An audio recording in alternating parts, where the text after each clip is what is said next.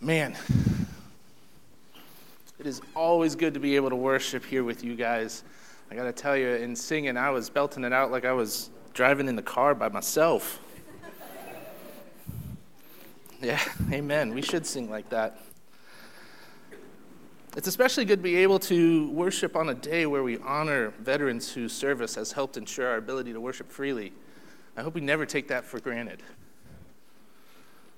And though our country is more free to worship today, in part because of their service, you know, we still have difficulties praising God today.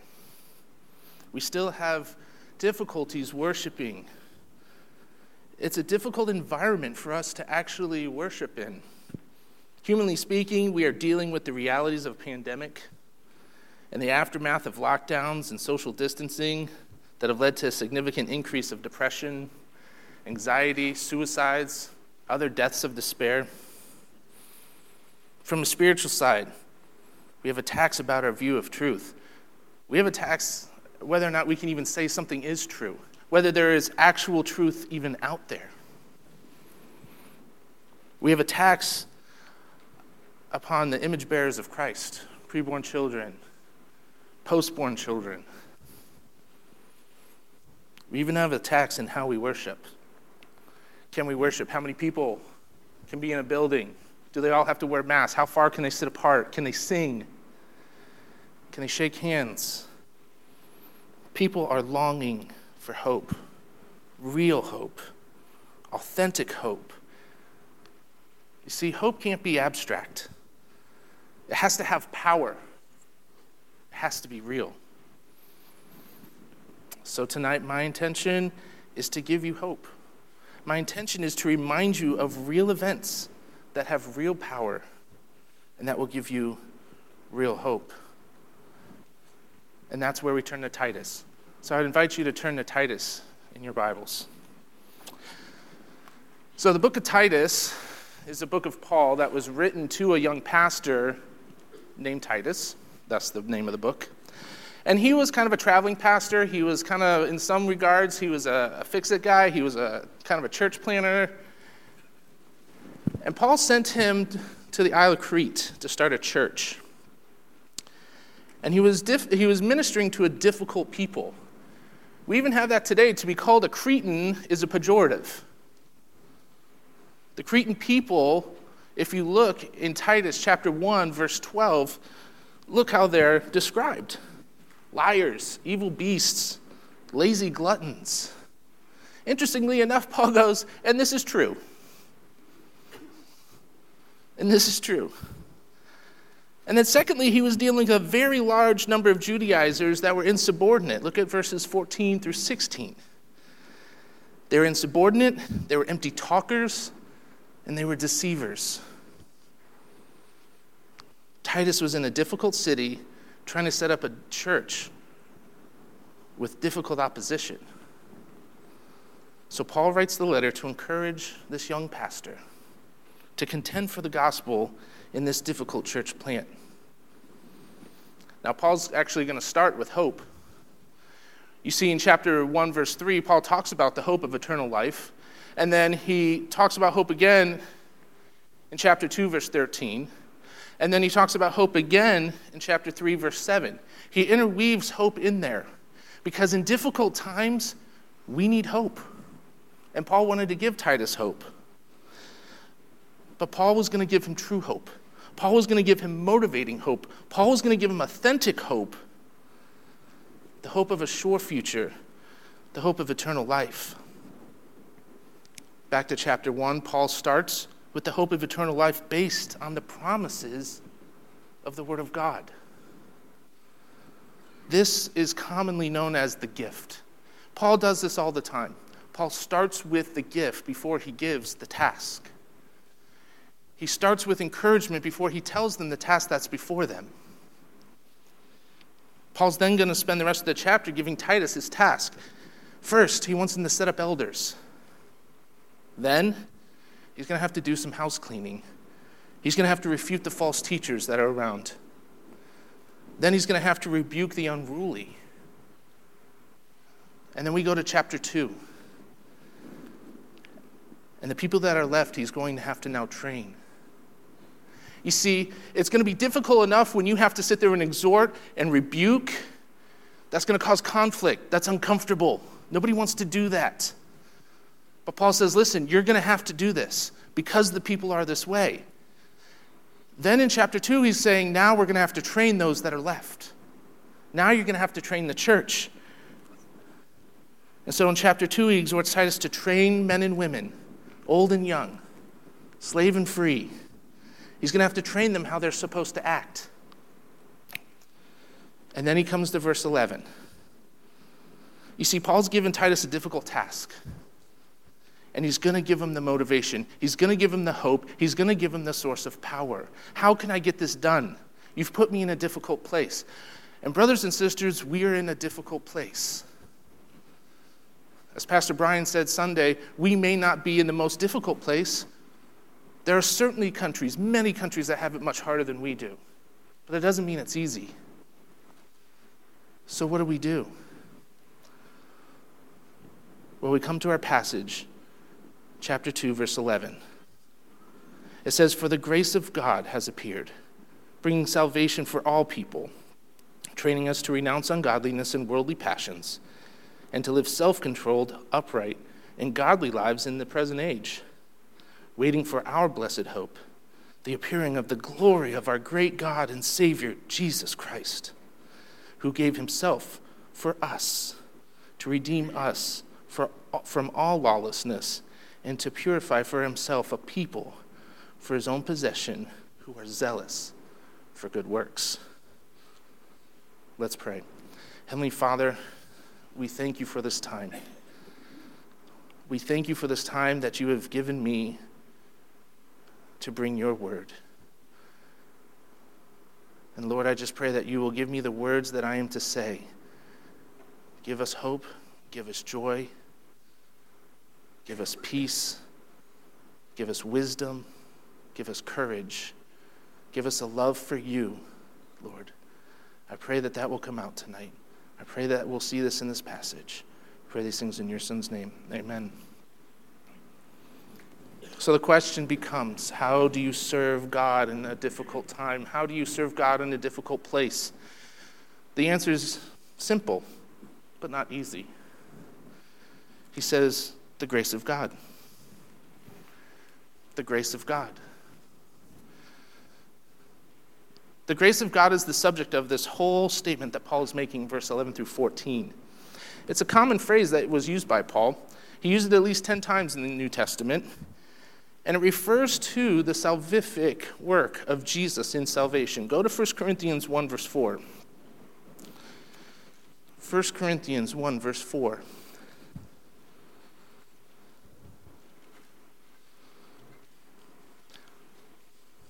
Paul, talking to the Corinthians, says, I give thanks to my God always for you because of the grace of God that was given you in Christ Jesus. The grace of God, the salvific work of Jesus. Flip over several chapters to, ver- to chapter 15. 1 Corinthians 15, verse 10.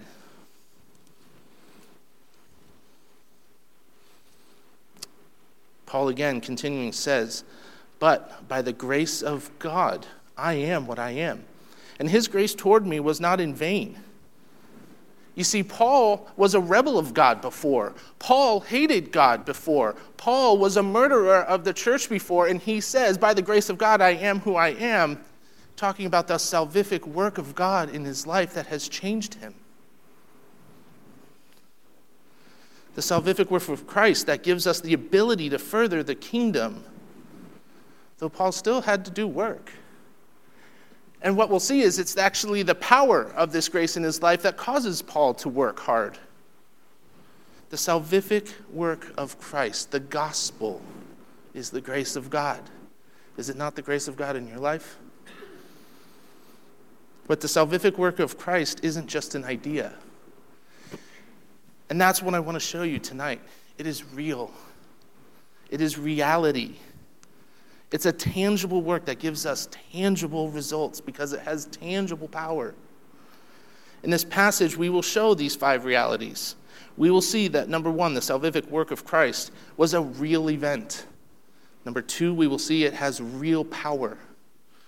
Number three, we will see it has a real effect. Number four, we will see it offers a real hope. Number five, it gives us a real identity. So back to Titus 2, verse 11. The grace of God has appeared. So the first thing that the grace of God has done, it, it has appeared. And, and the meaning of this word is it actually happened. This was an event. The grace of God was something that happened in real life. It is an actuality. The word used here means an actual event, an appearing. It's pointing to the first advent. And we know this. It's not a simple idea, it's not a simple concept. It is something that happened in real life. Jesus came, born in a manger, Mary, Joseph, angels, shepherds, wise men much later. Make sure your nativity is correct. But it happened. It really happened. Jesus walked on the earth. He walked on actual ground in an actual place with actual people. He died on an actual cross, and he rose from an actual grave. The death of Christ is a historical event that was witnessed by many people. It was written about in the four Gospels, it was referred to by many other in epistles. And if that's not enough, it was also referred to by other atheist historians, such as Tacitus, such as Josephus. But I want to be careful there because we don't need atheists to confirm facts for us. The Gospels are not stories, the Gospels are historical accounts of real events. I remember uh, a college pastor of mine saying that. Let's get away from saying it's just the story. Yes, it is a story. Yes, it is a narrative. But it's, it's a historical narrative. It really happened. It's not just some illustrated book that we read to our children. Our salvation is rooted in a real event. And this is important because if it's not in a real event in the past, if the first advent wasn't a real event, we're going to see the second advent won't be a real event either. It has to be rooted in reality. But do we live like our salvation is based on a real event? Do we live like we had a real event in the past and we're going to have a real event in the future where we're going to stand before God and give an account for what we've done? And this real event had real power. So the second thing is the salvific work of Christ has real power. It says, bringing salvation to all people. Now, the word bringing here is such that it's a unique word. And it actually is more of an idiom that says saving power. It brought saving power here. The idea is that when the salvific work of Christ appeared, it brought with it actual saving power that was available to all men. Again, the salvific work of Christ was not a symbolic thing, it's not an abstract thing. It had a real event and it was real power that was brought with it. Jesus actually accomplished something on the cross that produced real power.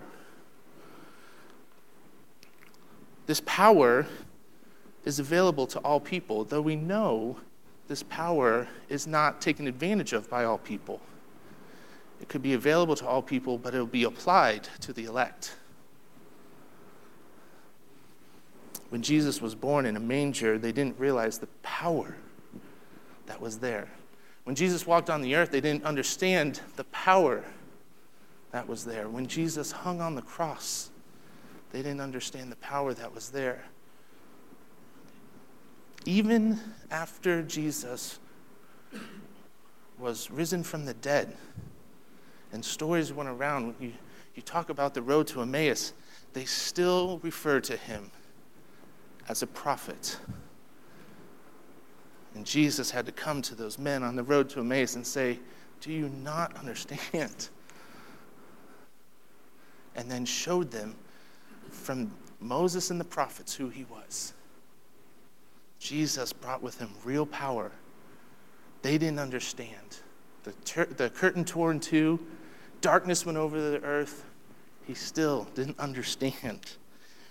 And we only have a glimpse right now, don't we? Sure, we understand the power of salvation in our own life. We understand the power of changing a reprobate, a rebel, into someone who loves God. We understand that in our own life, but we don't necessarily understand all the power. But one day, brothers and sisters, we will see the power. One day, we'll see the power of Christ.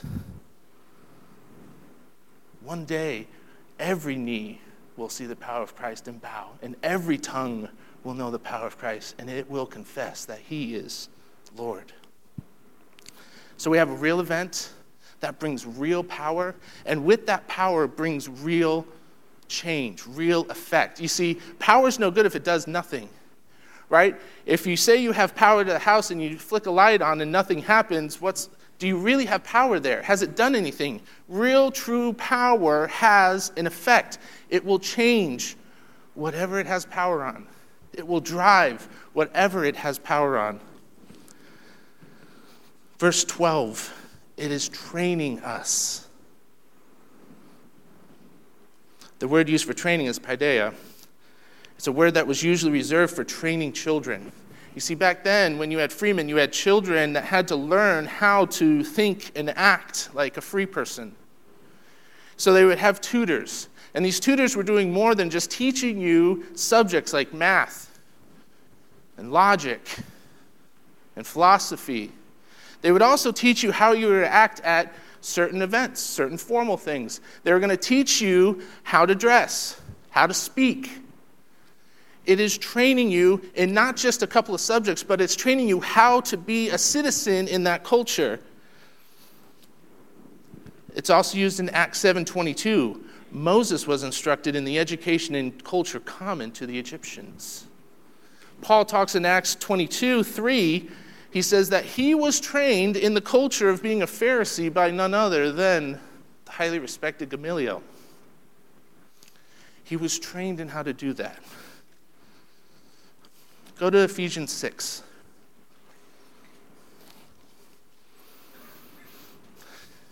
Here's another use.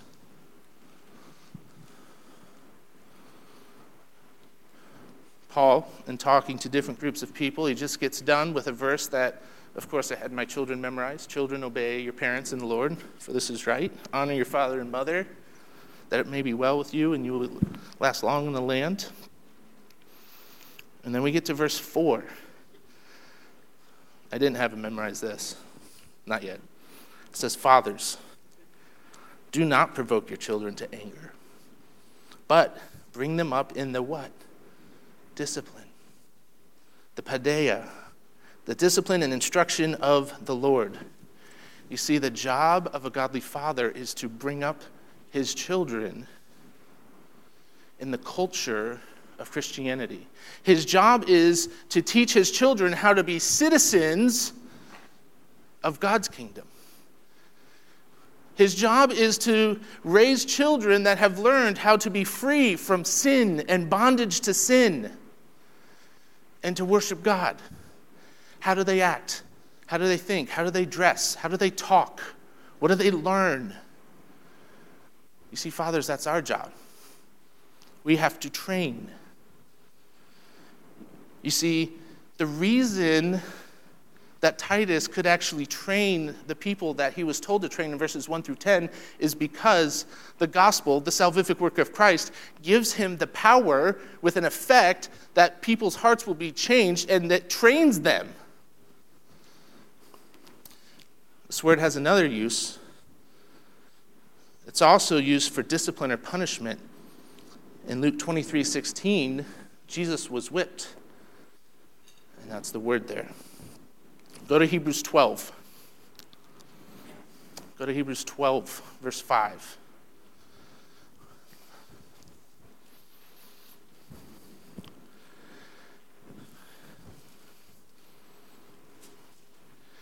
Hebrews 12, 5, it says, And have you forgotten the exhortation that addresses you as sons? My son, do not regard lightly the discipline of the Lord, nor be weary when reproved by him. For the Lord disciplines the one he loves and chastises every son whom he receives. It is the discipline that you have to endure. God is treating you as sons. For what son is there whom his father does not discipline? If you are left without discipline in which all have participated, then you are illegitimate children and not sons. Besides this, we have had earthly fathers who disciplined us, and we respected them. Shall we not much more be subject to the Father of spirits and live? For they, for they disciplined us for a short time as it seemed best to them, but He disciplines us for our good, that we may share His holiness. There's another use of paideia and that is discipline. It is so what we have here is a training, but not just a training and giving education. We're not just transferring information to somebody. No, we're training and we're disciplining to make sure that information is being worked out. The salvific work of God has a real effect on a person in conforming then to the image of Christ, and that's why Titus can do the work Paul told him to do. Paul gave Titus the task of training because the grace of God has the real effect of conforming their hearts. It educates us in how we are to act now, and it disciplines us when we stray as a sign of love. And this is accomplished not in an abstract way. No, this is a real way, a personal way, in the person of the Holy Spirit. He is the one who trains us. He is the one who indwells us. He is the one that disciplines us. He is the one that informs us. He is the trainer, the teacher that brings about our progressive sanctification. But what does the Holy Spirit train us to do? Well, we move on. It says to renounce. Back to Titus 2. We renounce ungodliness and we renounce worldly passions and instead be self controlled and upright. So, what's ungodliness? Well, ungodliness is a general reverence for any type of spiritual thing. It is basically acting like there is no God. This is like the materialist in the world today that thinks everything has to be materialized. There is no such thing as spiritual. You act as though this is it. There's no spiritual realities. The idea is that we reject this way of thinking once and for all. We reject this way of living once and for all because our worldview will inform the way we think about issues. And the way we think about issues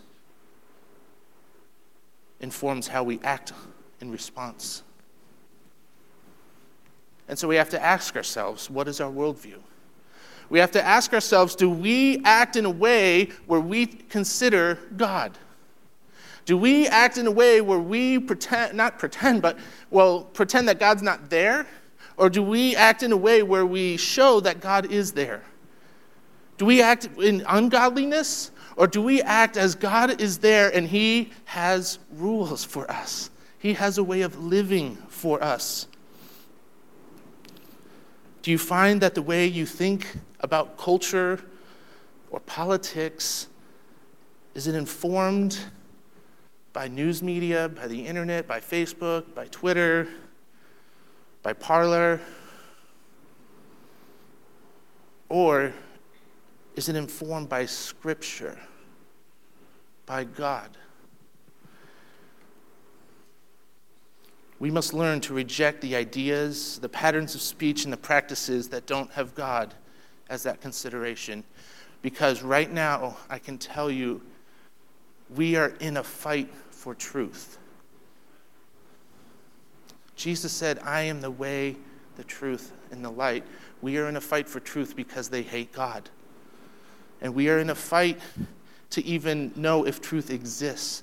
And, brothers and sisters, we are going to have to insist on truth every time. We're going to have to insist that we do things the way the scripture says. We're going to have to insist on things like saying, well, we have to have two and three witnesses in order for us to bring a charge. We're going to have to insist on things like, well, it seems right to a man when the first person comes, but then we cross examine. We're going to insist on that we have to hear a whole matter out before we make a decision.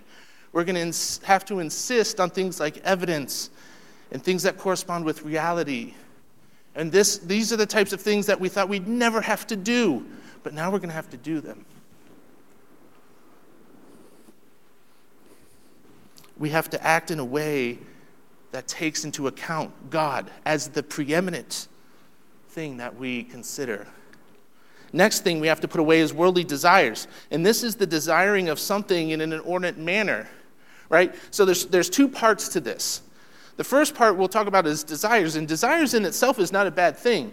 The word here, though, is more of a, like we said, an inordinate thing. You want it really bad.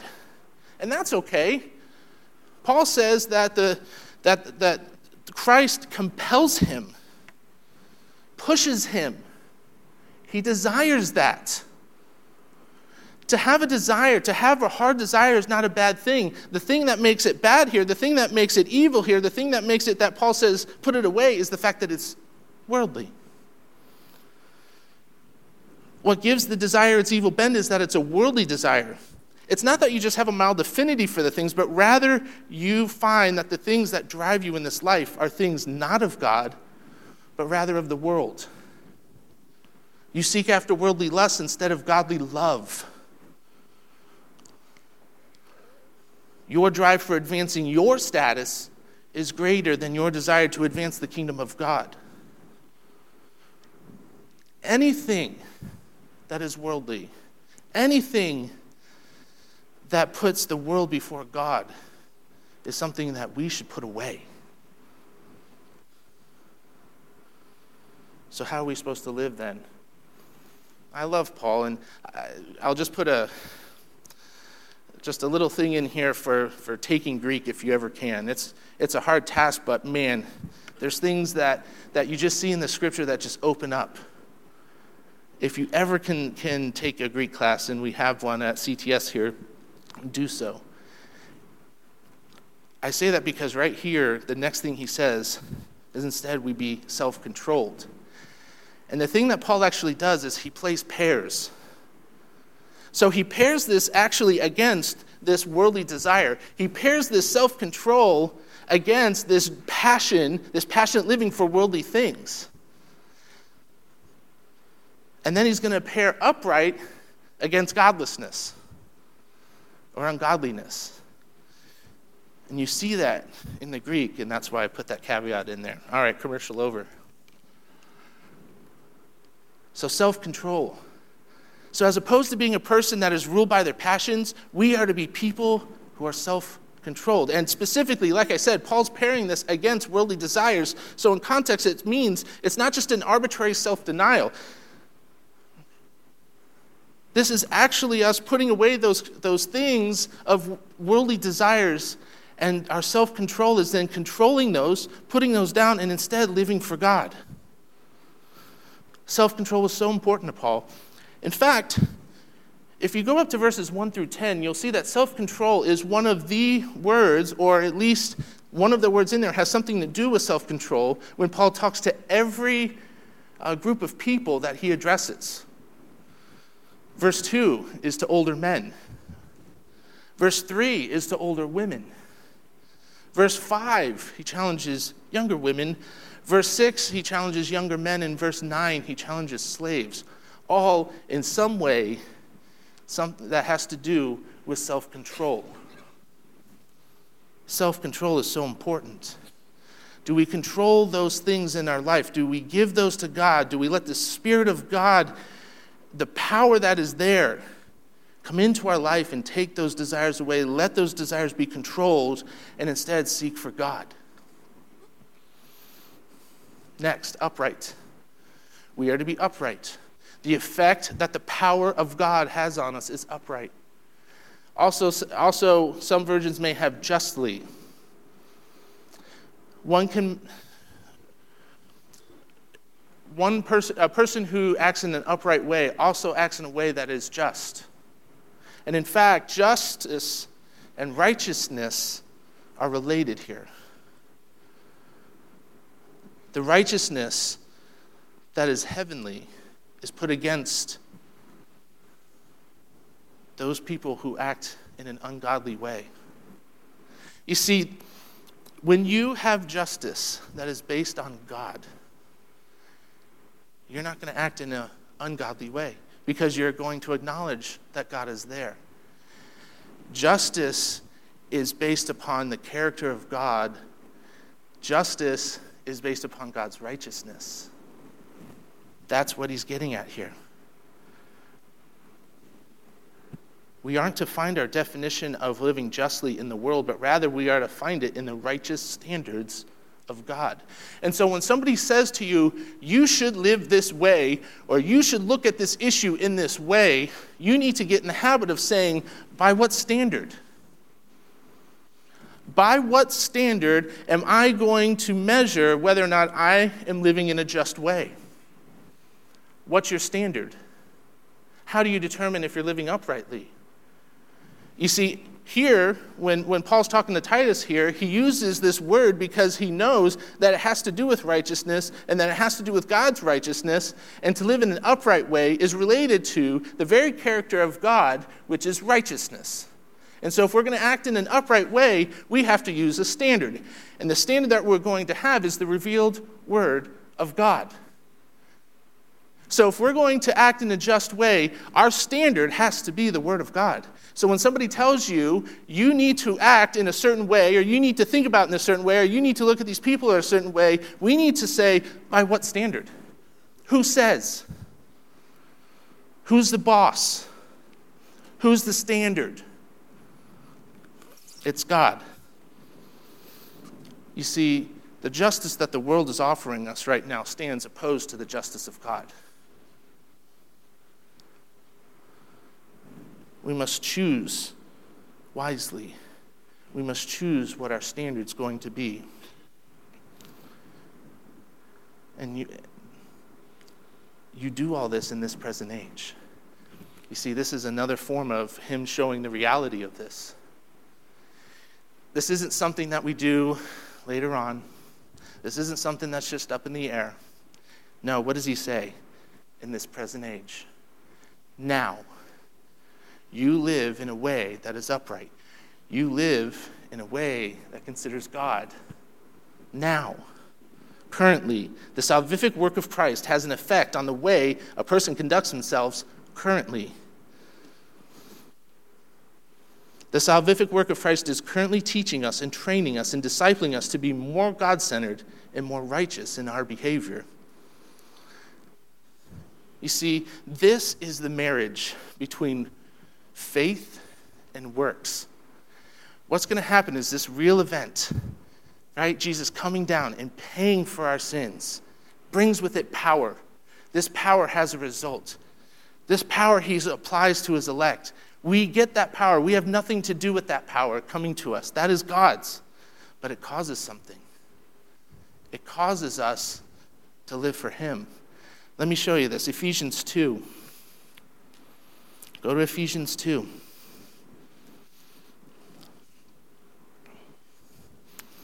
Another verse I've had my children memorize. Here we see this grace. Here we see how grace, faith, and works all go together in a non heretical way. It says, For by grace you have been saved through faith. There we go. Here's the grace of God. Here's the salvific worth of Christ. This is, the, this is how we've been saved. You've been saved through faith, right? The conduit comes through faith, and this is not of your own, right? This is not your own doing. It is the gift of God, not a result of works. He's making this clear. Your works had nothing to do with your salvation, so that no one may boast.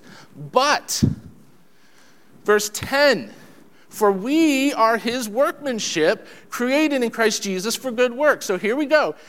The power of God, the salvific work of Christ comes upon us, and it causes us to do what? It causes us to do good works. And look at this.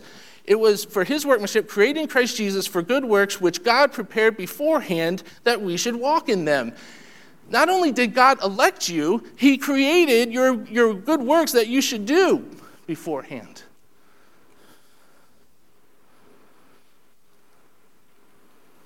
That's how it's done. The power of God comes upon us and saves us and changes us. It has a real effect upon us, and it causes us to want to live for Him. That's why Titus could do the things that Paul told him to do, because God is the one who is the power in it. And we can live for Christ because we have that power in us. And because we have that, it offers us a real hope. Verse 14 waiting for our blessed hope. Waiting. The way this verb is written, it's contemporaneous, meaning happening at the same time. So here we go. We've been saved by the power of God. A real event with real power, with a real effect on our, our life. And while we are having that effect on it, at the same time, we know of the hope. We know of the hope that, that is for us. We are waiting. While we are doing the work of God and living uprightly, at the same time, we are looking forward to our future hope, our blessed hope. We are looking forward to the transcendent privileges that have been promised to us. 1 Timothy 1:11 tells us what those are. And what it actually says is God Himself is the blessing that is described. 1 Timothy 6:15 again, God describes himself as the embodiment of this blessing. You see, we don't just wait for some abstract thing, we wait for God. We wait for a real person.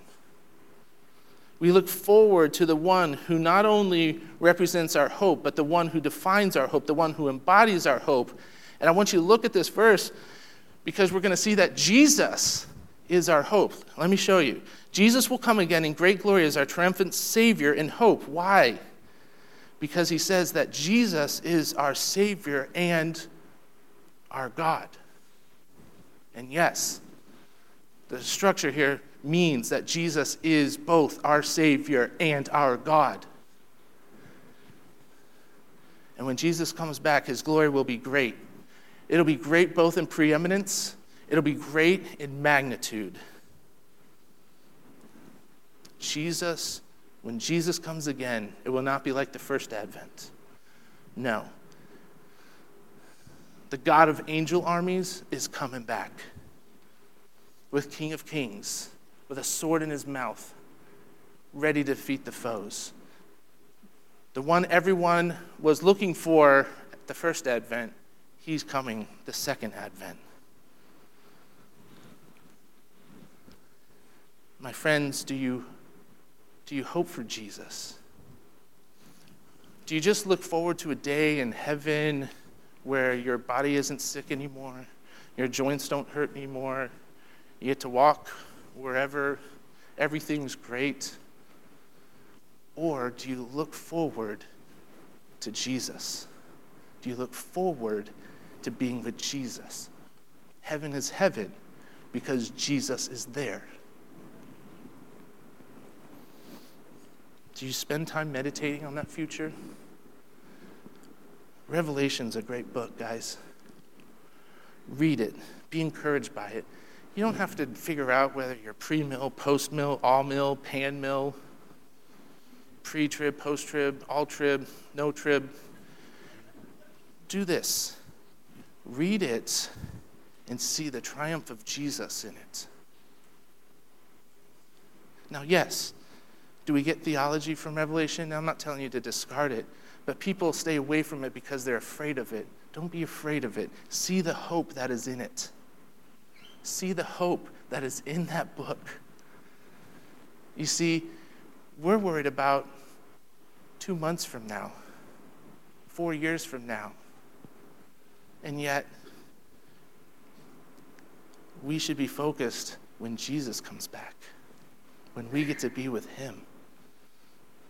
That's our hope. Our hope is an abstract, our hope is a person, our hope is Jesus the appearing of the glory of our great God and Savior Jesus is our hope. The blessed hope is not abstract, it is the person. And Paul refers to another event here called the Second Advent. And just like the first Advent was a real historical event, the Second Advent will also be a real historical event. In fact, the way the structure plays here with the words, the way Paul plays in this word, he actually almost acts as if the second advent is like the first advent in that it's already happened. And he doesn't mean that it's already happened and we missed it. What it's trying to say is consider it done. It's as good as done. It's as good as happened. It is that sure. See, some of us are hoping that the election goes our way. Some of us are hoping that somehow some of these states flip and we can have the president that we want. But we're not sure. It seems like a long shot. I'm hoping my football team will win a game this year. But I don't know. That's not the same as right here. This, brothers and sisters, is looking forward to something sure. Looking forward to something sure. And lastly, the salvific work of Christ offers a real identity. Verse 14 Christ gave himself up for us. Christ gave himself up for us. Have you ever considered that?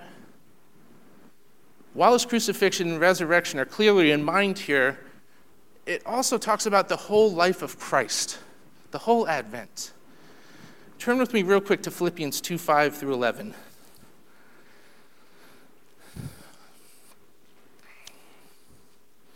Sometimes I think we, we narrow down what Christ did to just Passion Week. And he did more than that. Philippians 2 5 through 11, it says, Have this mind among you yourselves, which is yours in Christ Jesus, though, uh, who, though he was in the form of God, did not count equality with God a thing that to, to be grasped, something to hold on to. But rather, he emptied himself, right? he, he, he put on the form of man by taking on the form of a servant, being born in the likeness of men, and being found in human form, he humbled himself. He sacrificed by just coming to this earth, this earth that was depraved, this earth that was not what he intended, that we messed up. He came to this earth to live when he could have been staying in heaven. He said, No, I'm not going to just keep grasping at heaven and not do the will of God, the will that we came up with. No, I'm going to do this plan. And he came down and he lived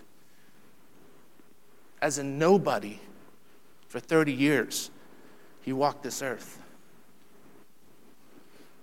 And then for three years, he walked telling everyone who he was, and not many believed him, or most hated him for it.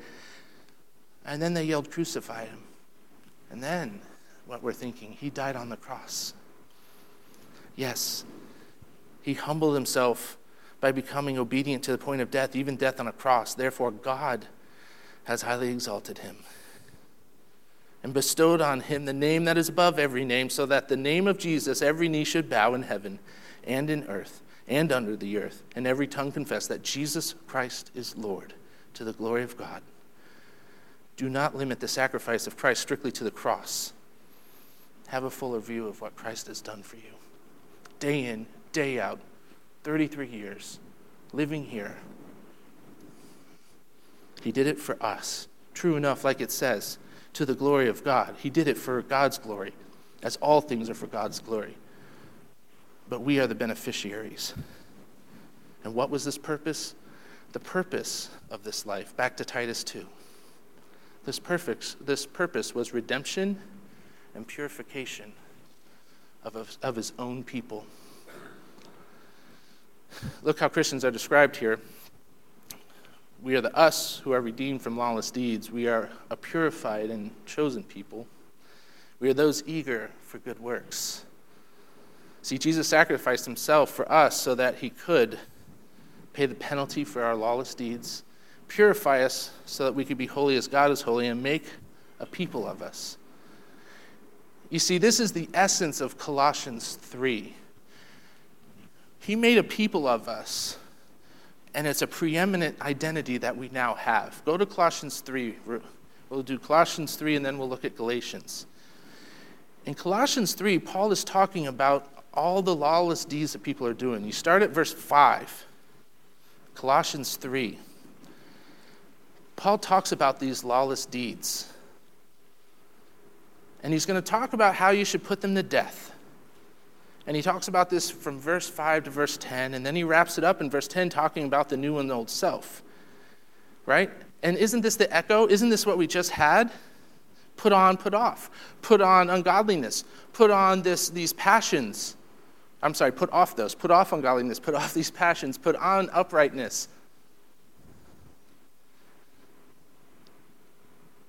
And then in verse 11, Paul says, Here there is no Greek and Jew, circumcised and uncircumcised, barbarian, Scythian, slave free, but Christ is all and in all. You see, the point is not that they've lost their identity and who they were. Paul knew the difference between a guy and a girl, unlike people today. Rather, that now Jesus made himself a new people with a primary identity as Christians we care first about our identity in Christ before we care about any other identity that we may have, whether it be gender, ethnicity, nationality, or culture. The same thing is also in Galatians 3. You don't have to turn there, but it's the same thing. He starts in verse 23 saying, We were imprisoned by our lawlessness until Christ redeemed us, and he gave us a new identity. And then he says in verse 28 There is neither Jew nor Greek, there is neither slave or free, there is no male and female, for you are all one in Christ Jesus. And if you are Christ, then you are Abraham's offspring, heirs according to promise. Our primary identity is no longer our nationality, our social standing, our gender, but rather our primary identity, which we have, is in Christ. This means that the way that we talk about people who are Christians is through the identity of Christ our primary, our preeminent way that we relate to other people is in Christ. Christians are a people, they are God's people, they are Jesus' people that are redeemed, purified. When you come to church, you should be able to look around and say, you know what? These are my people. No matter what they look like, no matter where they're from. Our identity in Christ supersedes our gender, supersedes our melanin count, or our national origin. And yet, we don't ignore the other identities and differences or challenges or injustices that may occur because they also exist. We use our primary identity then to, form our, to inform our other identities of how we should relate to each other. This means we use the Bible to learn how we relate and interact as a people. We believe in complementarianism not because we believe in the patriarchy. We believe it because of what Christ has done, because we are informed by the Bible how we are to interact. We recognize the different identities that God has determined and the different roles that God has given to those identities. This is not so we can abuse our role, especially as men. In fact, we should stress the importance of a servant leader that is taught in the Bible. If we see injustice done to our people that are also in the black and brown community, we don't cry for justice because we are trying to get rid of our whiteness. But rather, we cry for justice because our new identity in Christ demands justice as defined in the Bible. And so we link arms. We link arms with other, our people, and we stand for biblical justice. The American church has had a terrible history of failing at this, even blocking access to seminaries, church buildings, and the sacraments just because of the skin color of somebody. And yet today, the church is also in danger of driving to the other side of the ditch by applying the world standards of justice, as seen through things like critical theory, neo Marxism, postmodernism, godless ideologies. We need to learn to see others through the lens of the grace of God because He's purified and redeemed a people for Himself, and He gets to decide how they are treated. We have to learn how to function as this people. We have to learn how to reconcile as God's people.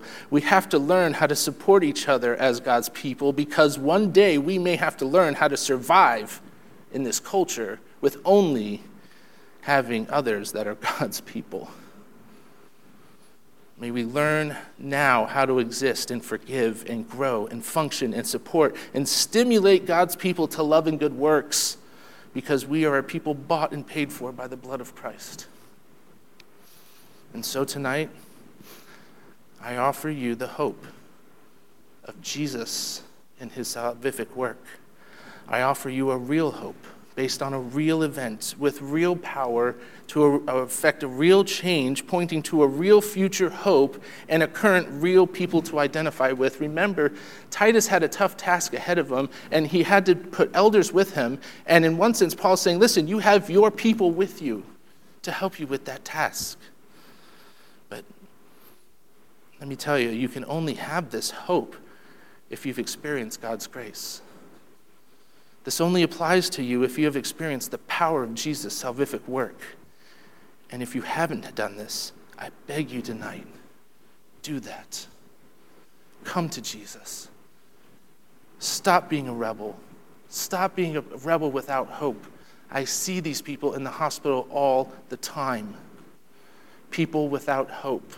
Stop. Don't be that person. Have a hope, a real hope. Come to Jesus as your Savior.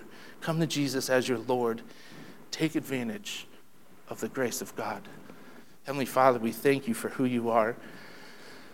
We thank you for your grace. We thank you for your mercy. We thank you for everything you've given to us. Lord, we thank you that it is a reality. It is something that's really real. It is based on reality. It has real power, real hope. May we be people who act in a way that the gospel is real to us. We pray this in your son's name. Amen.